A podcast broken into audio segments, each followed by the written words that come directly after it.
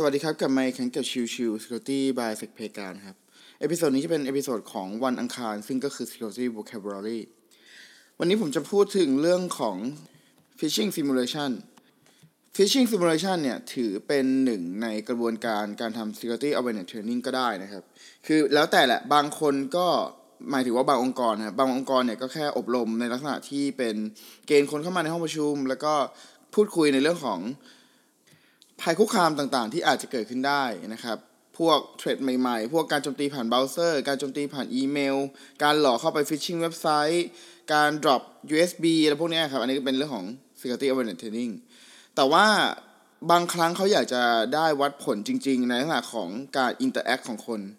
การหลังจากที่ awareness training ไปแล้ว แล้วมี effective แค่ไหน มีคุณภาพแค่ไหน มีประสิทธิภาพแค่ไหน ก็เลยมักจะจัดในเรื่องของตัว phishing simulation หรือ phishing campaign ขึ้นมานะครับ ในลักษณะของ phishing campaign ที่ว่าเนี่ยจริง ๆ แล้วมันก็มีลักษณะหลากหลายนะครับ อาจจะเป็น phishing ธรรมดาที่เป็นเว็บไซต์แบบโดเมนเนมแปลก ๆ ให้มากรอกให้ให้กดนะครับ โดยโดยที่อาจจะใส่ตัวเนื้อหาข้อความที่เป็นจากต่างประเทศนะครับ ประมาณว่าขอความช่วยเหลือหรือคุณถูกรางวัลนู่นนี่นั่น แล้วก็ให้ตัวของพนักงานในองค์กร ดูว่าพนักงานในองค์กรจะกดลิงก์แบบนี้มากแค่ไหนนะครับ อีกอันหนึ่งที่เป็นไปได้ คือลักษณะของการส่งฟิชชิงแคมเปญแล้วเป็นรูปภาพขึ้นมา เป็นโฆษณายั่วยวนต่างๆ ในการซื้อสินค้า บอกว่ามาจากทาง Big C Tesco Lotus หรือจากใดๆก็แล้วแต่ครับปลอมขึ้นมา แล้วก็พยายามให้ตัว user กดคลิกลิงก์นะครับ เมื่อกดคลิกลิงก์เข้าไปก็อาจจะเป็นเว็บไซต์ปลอมๆของตัว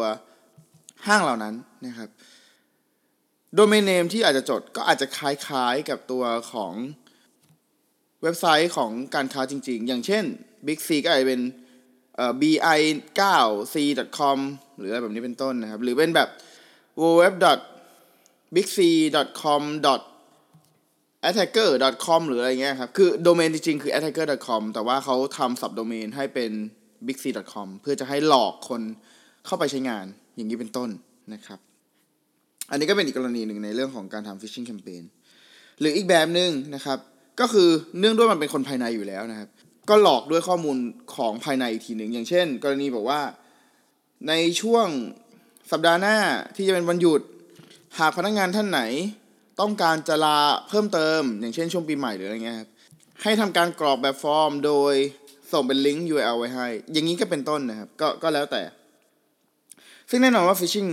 campaign phishing simulation เนี่ย สามารถเป็นไปได้ทั้งภาษาไทยและก็ภาษาอังกฤษนะครับ ขึ้นอยู่กับลักษณะของผู้ที่จะทดสอบขึ้นมานะครับ ว่าจะหลอกล่อเหยื่อ หลอกล่อพนักงงานภายในบริษัทยังไงได้บ้างนะครับ วิธีการวัดผลโดยปกติแล้วเนี่ย จะดูในเรื่องของกราฟว่าช่วง 3 เดือนก่อนหน้านี้ มีคนคลิกกี่คน มีคนกรอกข้อมูลกี่คน แล้ว 3 เดือนถัดมา เปอร์เซ็นต์ของคนเหล่านี้น้อยลงไหมนะครับ หรือรวมถึง คนที่กดไปในช่วง 3 เดือนก่อนหน้า กับครั้งล่าสุดเป็นคนเดียวกันไหมนะครับบางที่ก็จะเป็นการวัดระหว่างหน่วยงาน คือถ้าเป็นองค์กรใหญ่มากๆนะครับ อย่างเช่นแบบพวกมีแบบบริษัทลูกเต็มๆไปหมดอะไรเงี้ยนะครับ เขาก็จะวัดในลักษณะที่ว่าเฮ้ยบริษัทลูกบริษัทไหนเนี่ยที่เป็นเหยื่อมากที่สุด คนกดเข้าไปดูเว็บไซต์มากที่สุด คนกรอกข้อมูลเข้ามามากที่สุด แล้วก็จะต้องติดต่อไปที่หัวหน้าว่าเฮ้ยคุณต้องเอาเวเนตพนักงานคุณใหม่นะ ลูกน้องคุณใหม่นะ เพราะว่าผลที่มันออกมาชัดเจนอย่างเงี้ยว่าตัวของพนักงานเนี่ยไม่มี awareness นะ คุณต้องปรับนู่นนั่นมันก็เป็นการแข่งขันกันระหว่างหน่วยงานก็มีเหมือนกันนะครับ ดังนั้น phishing simulation เนี่ยมันจะค่อนข้างไปในเชิงของสถิติ ไปในเชิงของการวัดผลแบบลักษณะที่เป็นไม่ใช่เป็นการตอบคำถามแล้วนะครับ มันจะเป็นการวัด